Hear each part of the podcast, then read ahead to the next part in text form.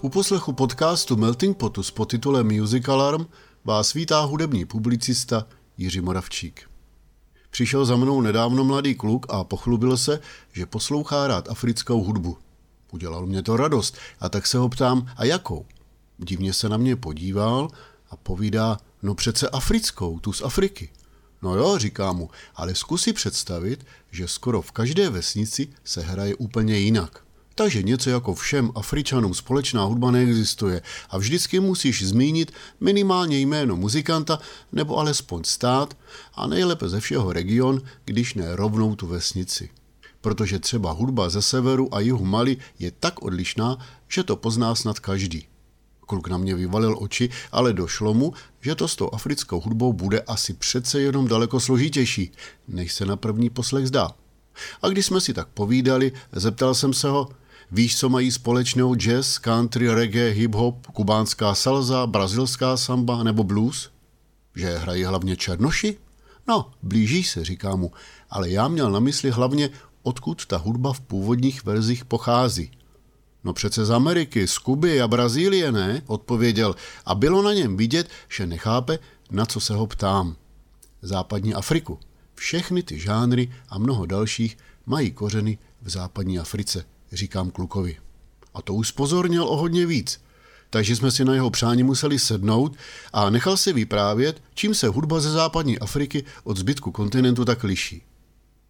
Nemám v úmyslu, stejně jako tomu klukovi, vám přednášet historii, to byste asi nedoposlouchali. Spíš vám jako jemu převyprávím pár příběhů, které tu zánlivou záhadu snad osvětlí. Ten první zestručním, protože se k němu chci v budoucnu vrátit obširněji. Takže hudba ze západní Afriky se do severní a jižní Ameriky, na Kubu a do Karibiku dostala během otrokářské éry a v novém prostředí a pod tlakem mnoha vlivů se proměnila v blues, jazz, reggae, pop, gospel a silně dokonce ovlivnila, ač vám to třeba ještě nikdo neřekl, vznik rané americké hudby z Apalackých hor, existující ještě před blues, které se říká old-time music. Víte třeba, že banjo je původně západoafrická loutna Ngoni? Ale to už odbíhám. Každopádně většinu ze zhruba 13 milionů otroků, kteří byli od 15. do 19. století odvlečeni na americký kontinent, tvořili nešťastníci z dnešního Senegalu, Mali, Beninu, pobřeží Slonoviny, Nigeru, Gambie nebo Guineje. Tím pádem tamní hudba měla skrze otroky největší vliv na vznik jazzu, blues a dalších, i v Americe původně černošských žánrů. To kluk nakonec pochopil, ale co mu nešlo na rozum, proč do toho pořád motám nějaké džiny a grioty? Píše se 21. století, létáme do vesmíru, tak proč se pořád bavit o věcech už dávno překonaných, starých, neplatících, zkrátka odporujících moderní době, tvrdil kluk.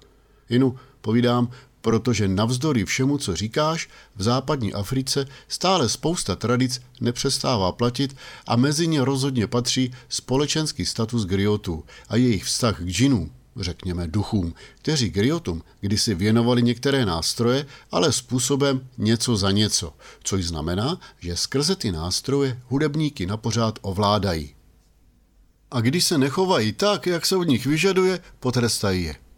A těmhle pohádkám v západní Africe pořád ještě věří, dotíral kluk a do hlavy mu to evidentně nešlo. Ne všichni, povídám, ale divil by ses, jak hodně lidí pořád ano. A dokonce spousta stejně mladých jako ty, co od rána do večera koukají do mobilu a stahují si ze Spotify v poslední americké hity. Ale třeba po slávě nikdy netoužící zpěvák Viktor Demes z Burkina Faso až do konce života hrával pouze jenom to svoje blues a zápaďákům vzkazoval. Kuře z vašeho dvora je vaše kuře, já se po jiném ohlížet nepotřebuju. Jinými slovy, dívejte se na nás, jak chcete, ale to, čemu věříme, nám neberte.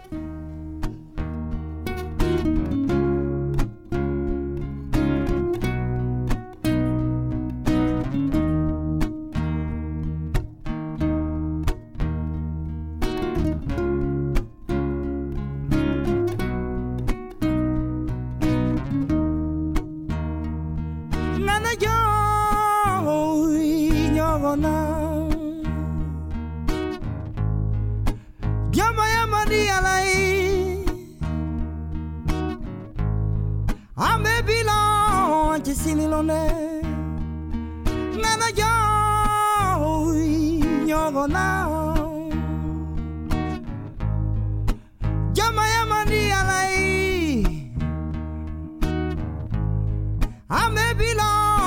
tisinone ibi ele mongo dola ona kile masabu nyuma dunya bejeni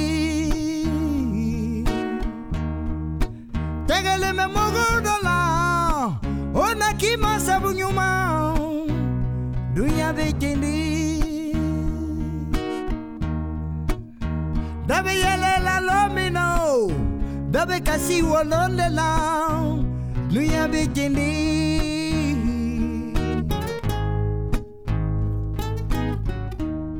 Pojďme si tedy vysvětlit, kdo je to griot, asi nejskloňovanější název pro hudebníka či zpěváka v západní Africe.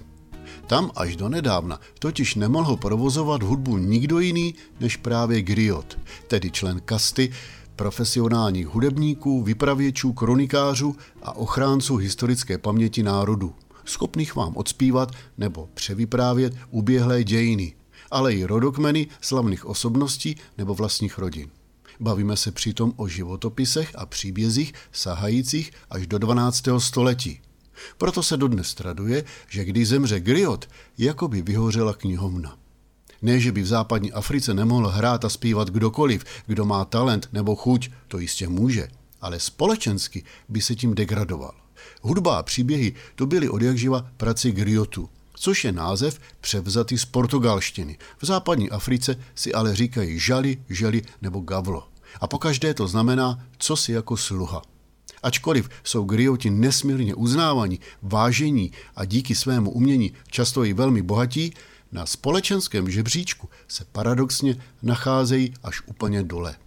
Ještě v 15. století byly jejich ostatky z obavy, že znesvětí šlechtickou půdu a zbaví svou údajnou magii plodnosti, dokonce ukládání raději do kmene stromů baobab. Griotem se nemůžete stát, tím se můžete pouze narodit. A záleží na vás, jestli se dáte na dráhu hudebníka nebo ne. Když hráč na koru Basisoko doma oznámil, že se hodlá stát fotbalistou, musel nejprve ctít nepsané pravidlo, že všichni potomci griotu se musí naučit alespoň několik základních písní a hrát na nějaký nástroj. Dnes už se na tradice tak přísně nehledí, ale známe případy, kdy ještě donedávna rozhodnutí stát se hudebníkem, aniž byste přitom pocházeli z rodiny griotu, přinášelo jen samé problémy. Příklad za všechny, zpěvák Salif Keita, pocházející z aristokratické rodiny. Když doma oznámil, že chce zpívat s kapelou, otec ho vyhodil na ulici. Až tak se bál ostudy a odsouzení sousedů, že se mu syn dal na dráhu sluhy. Kdysi po tajemné a velmi náročné průpravě zahrnující naučit se naspaměť i několik dnů vyprávěné eposy, urovnávali grioti také válečné a sousedské spory. Na požádání přespívali rodokmen sahající do času bájných říši, ale hlavně fungovali jako poradci vládců a lokálních šlechticů. Skládali pro ně oslavné písně velebící vladarské schopnosti a husarské kousky na bitevním a politickém poli. Je také doložena příhoda, kdy velký guinejský griotský zpěvák Sory Kandia Kouyaté, přirovnávaný ke Karuzovi, pomohl ještě v roce 1975 urovnat válečný stav mezi Mali a Burkina Faso. Spor o území Agacher, známý jako Vánoční válka, neměl řešení a tak ke společnému jednání prezidentů obou zemí přizvali Koyatého, aby jim přednesl hymnický epos Djanjon, smířlivou píseň lovců z Mali. Berte to tak, že když se obě strany zaváží, že si ji poslechnou, nemohou své rozhodnutí vzít nazpět a musí se řídit jejím mírovým doporučením. A kdyby náhodou ne, běda, v budoucnosti by je nepotkala vůbec nic dobrého. Kouyaté píseň navíc doprovodil griotským vyprávěním o historických vazbách obou zemí.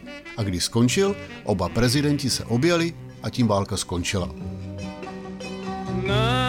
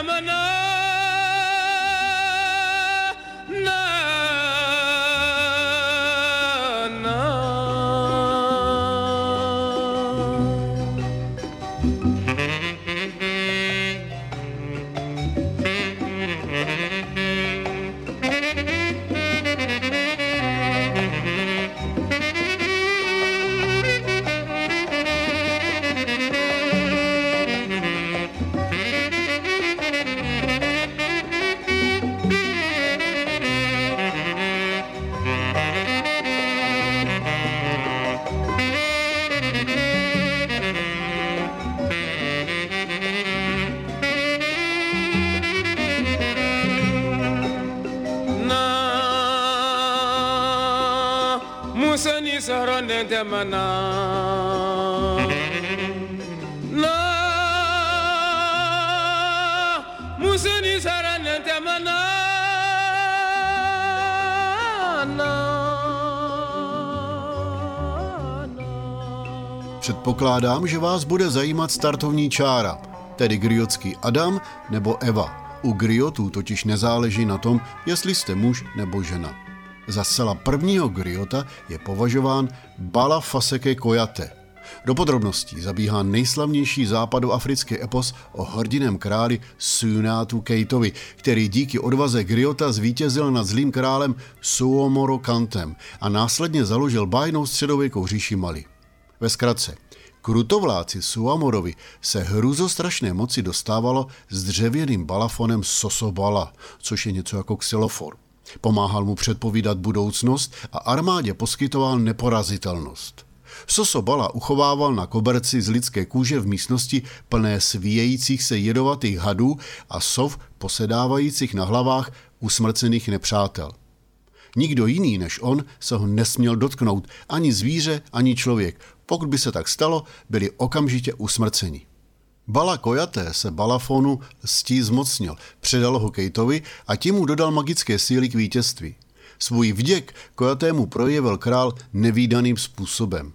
Jmenoval ho prvním griotem, věnoval mu Balafon a povolil, aby si všichni grioti mohli napříště stavět jeho věrné kopie. Je to sice dar od ďábla, vaše písně, ale všechna zlá kouzla přemůžou, řekl prý Sundiata griotům v úsvitu říše Mali. Originální balafon Sosso Bala najdete v guinejském městě Niagosola, kde ho od té doby hlídá rod prvního griota Bala Fasséké Kouyatého. V roce 2001 byl pak balafon a jeho nádherný příběh rozhodnutím UNESCO zařazen mezi mistrovská díla ústního a nehmotného dědictví lidstva.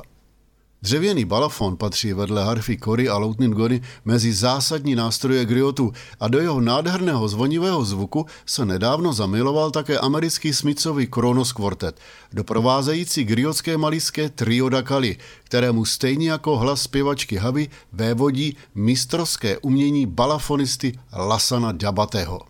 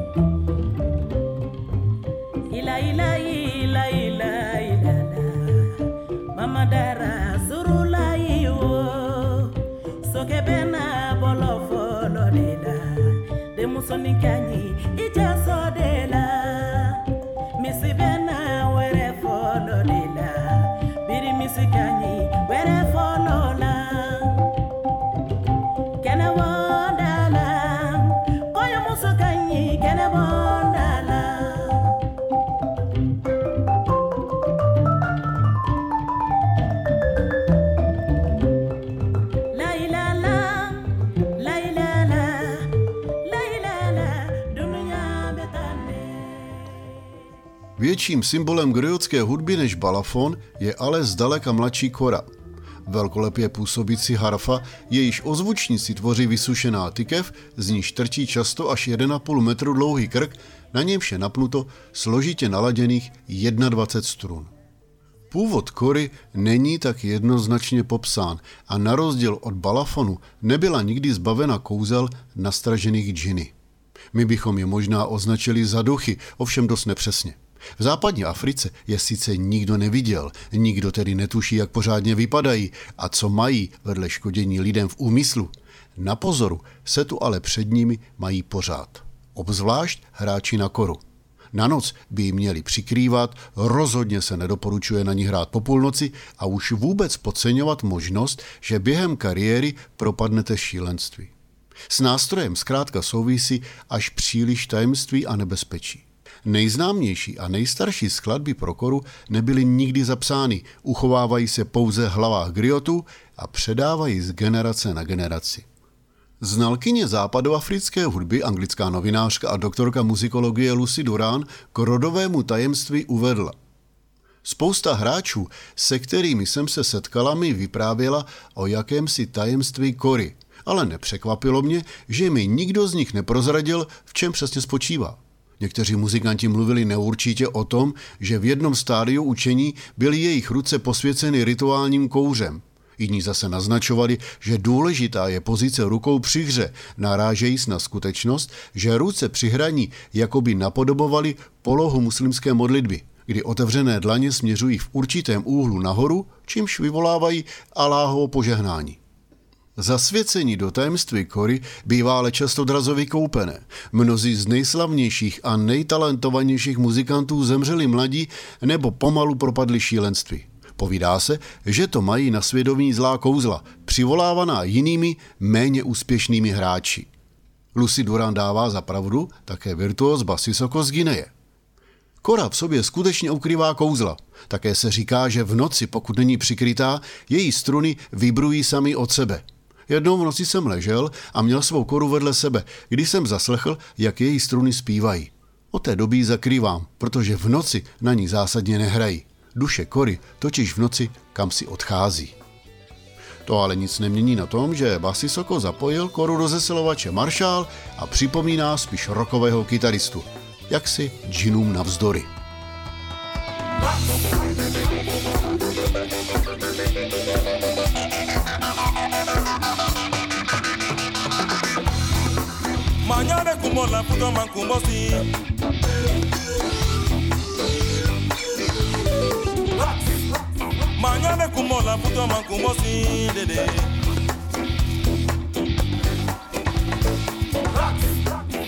Masani ayela ayela ayela Masani ayela ayela ayela Masani ayela ayela ayela. Nadpřirozena okolo kory, nebo jak se v Guineji říká, věci, které nelze sníst věděním, nepůsobí zrovna vědeckým dojmem a mohou nám přijít k smíchu. Ale zkuste se zeptat Soury Kanteho, Jiří Musa Kondeho nebo kteréhokoliv hráče na koru a bude vám vyprávět něco podobného. Samozřejmě narazíte na muzikanty, kteří vám naivním západákům namažou med kolem huby, až to nebude hezké.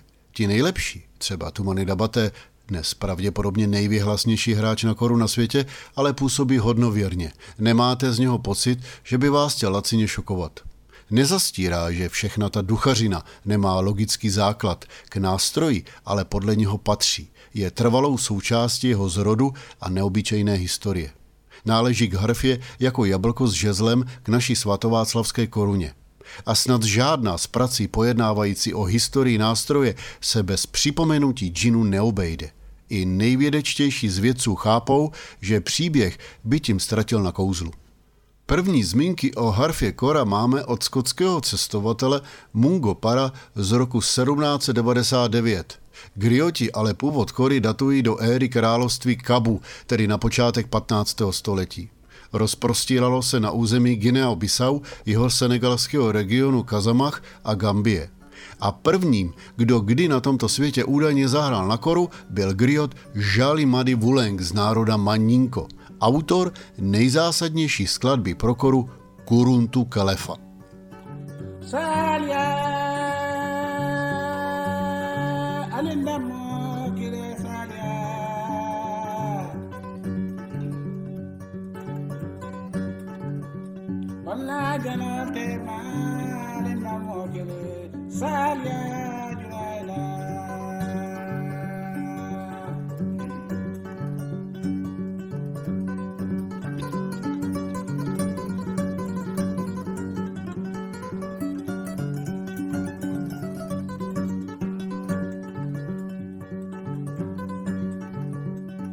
Waye suwa bori jannama ulama Kera basane ala suwa bori jannama ulama alamin jata ulama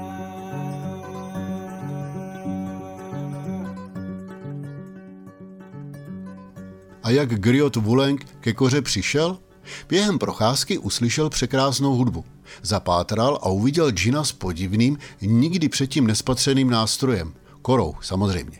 Džin Vulengovi nabídl, že nejenže mu koru věnuje, ale naučí ho na ní také hrát. Měl však podmínku. Ožení se s jeho dcerou a bude s ní žít ve světě džinů. Co by ne, řekl si zvukem unešený Vuleng a souhlasil. Pár let to s džiny vydržel, aby nakonec i s korou utekl mezi lidi. Nicméně s vědomím, že moc nad korou džin nestratil a doskonální světa bude všem hráčům znepříjemňovat život nejrůznějšími pastmi.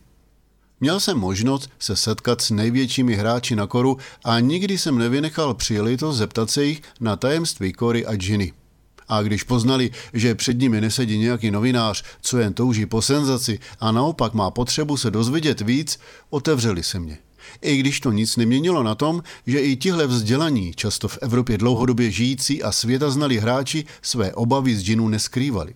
Není to tak dávno, co jsem dlouho seděl se Seckou Keitou, Senegalcem, kterého si třeba pamatujete z vystoupení na Colors of Ostrava, kde hrál s kubánským klavíristou Omarem Sosou, nebo z folkových prázdnin v Náměšti nad Oslavou, kde se představil s velšskou klasickou harfenici Catherine Finch. Může hrát na koru kdokoliv, nejen griot? Zeptal jsem se ho a dostalo se mě odpovědi. Kdokoliv na zeměkouli může hrát na koru, pokud má tedy trpělivost a najde správného učitele znalého tradic a staletých postupů. Nicméně pokud nepatříš ke kastě griotů, musíš se smířit s faktem, že dosáhneš jen určité hranice umění. Vydat se za ní už může být pro někoho nebezpečné, protože se pořád bavíme o nástroji spojeném s duchovní spiritualitou. Tu bych být tebou nepodceňoval, ať už o to myslíš, co chceš. Takže na tradovaném spojení s džiny a nebezpečím šílenství je něco pravdy? Že někteří hráči prý na koru odmítají hrát po půlnoci? Víte, že Basisoko mě dokonce vyprávěl, že koru na noc přikrývá, aby její duše neutekla? Pokračoval jsem dál v otázkách. Sekou se jen usmál a povídá, dědeček koru přikrýval pořád. Já si ji dávám k posteli v obalu. Je pravda, že většina hráčů koru na noc přikrývá. V Evropě na koncertech hrajou po polnoci bez obav. Doma ale určitě ne. Zvuk kory je totiž spojen s hlubokým spirituálním zážitkem. Když hrajete sám, jen tak pro sebe, vaše mysl se může vydat na cesty. Někdy i na rozvzálené a vrátit se do reality není vůbec snadné. Každý proto raději vychází z vlastní zkušenosti. Občas se dostanu do stavu, kdy koru pro jistotu okamžitě odložím.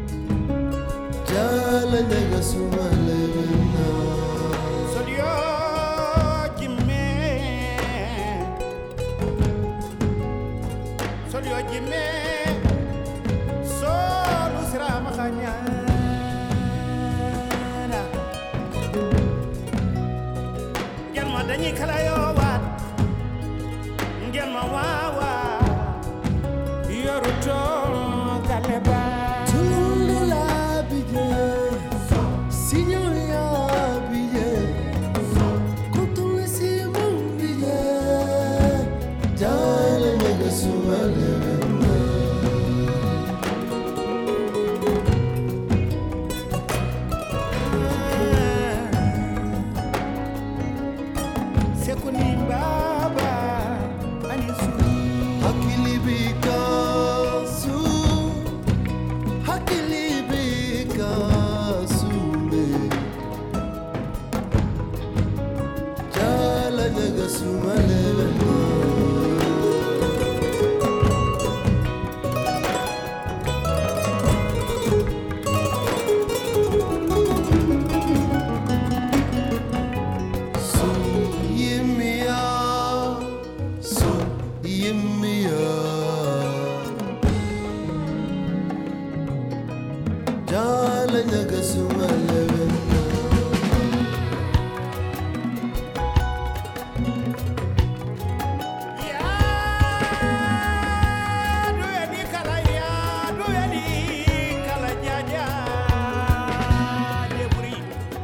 Možná teď přemýšlíte, jestli existuje něco jako griotská hudba, kdy je na první poslech zřejmé, že jde o grioty. Zklamu vás, neexistuje a vlastně to ani není možné, protože jiné hudební tradice se udržují v Mali, jiné v Senegalu, Gambii nebo Guineji. A důraz na koru, loutnu Ngoni a balafon se mění od etnika k etniku a navíc to nejsou jediné používané nástroje, pouze starodávné symboly. Mandinští grioti zůstávají věrní akustické klasice. Zatímco senegalský griot světově proslulý zpěvák Youssou N'Dour vynalezl moderní styl malach, blížící se vlastně k popu. A přestože legendární orchestra Baobab tvoří skoro sami grioti, hrají našlapanou verzi lokálních tradic jazzu a funky. A mimochodem, mezi nejpopulárnější a hlavně nejvlivnější grioty dnes patří mladí repeři, schopní svrhávat vlády a instalovat na trůn prezidenty. A ti žádnou koru už nepotřebují, za to pořádný sound systém už ano. Griot sice dál zůstává profesionálním hudebníkem, na tom se nic nemění a všichni to respektují, ale jako v minulosti se od něho hlavně předpokládá, že bude spíš přinášet zprávy a komentovat společenské dění, což dnes jde spíš po vlnách hip-hopu na obřích stadionech, než přes sedícího hráče na koru, kde si na návsi pod Baobabem. Sidiki Dabaté, syn zmíněného Tumani Dabateho, hraje také na koru. Zároveň patří v Mali mezi největší hiphopové hvězdy. Ve skladbě, se kterou se s vámi rozloučím, se ve chvále velikosti svého otce, jak je u griotu zvykem, ozve nejen Sidikiho vysoký hlas. Uslyšíme ho také solovat na elektrifikovanou koru. Jeho otec mezitím preluduje na klasickou dřevěnou a oba mají po boku malijskou zpěvačku Fatoumatu Diawara, která, než by se coby negriotka vzdala hudby, protože jí to rodiče zakázali, utekla raději do Francie. A početnou kapelu řídí francouzský poprokový zpěvák a kytarista Mathieu Chedid, který se v roce 2017 rozhodl vzdát Tumani Dabatému, podle něho největšímu žijícímu griotovi, poctu albem L'Amo Mali a skladbou Mani tu Mani. Tolik zatím o griotech, džinech a hudbě ze západní Afriky. Pokračování příště. Zatím se s vámi loučí Jiří Moravčík.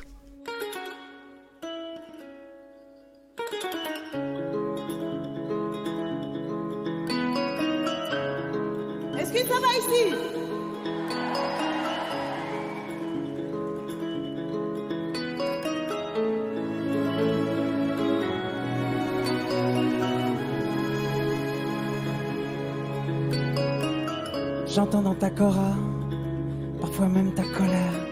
J'entends dans ta kora ton cœur, tu bats mon frère.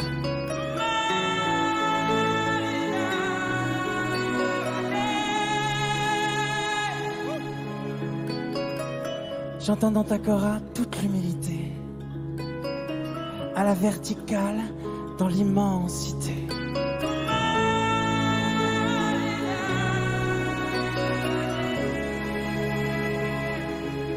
Mani tu mani, tous ensemble.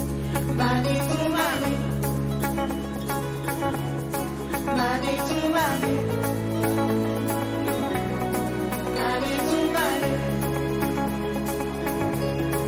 mani tu mani. J'entends dans ta kora l'enfant qui part en guerre. Mani tu mani, j'entends dans ta kora ton cœur qui bat en frère.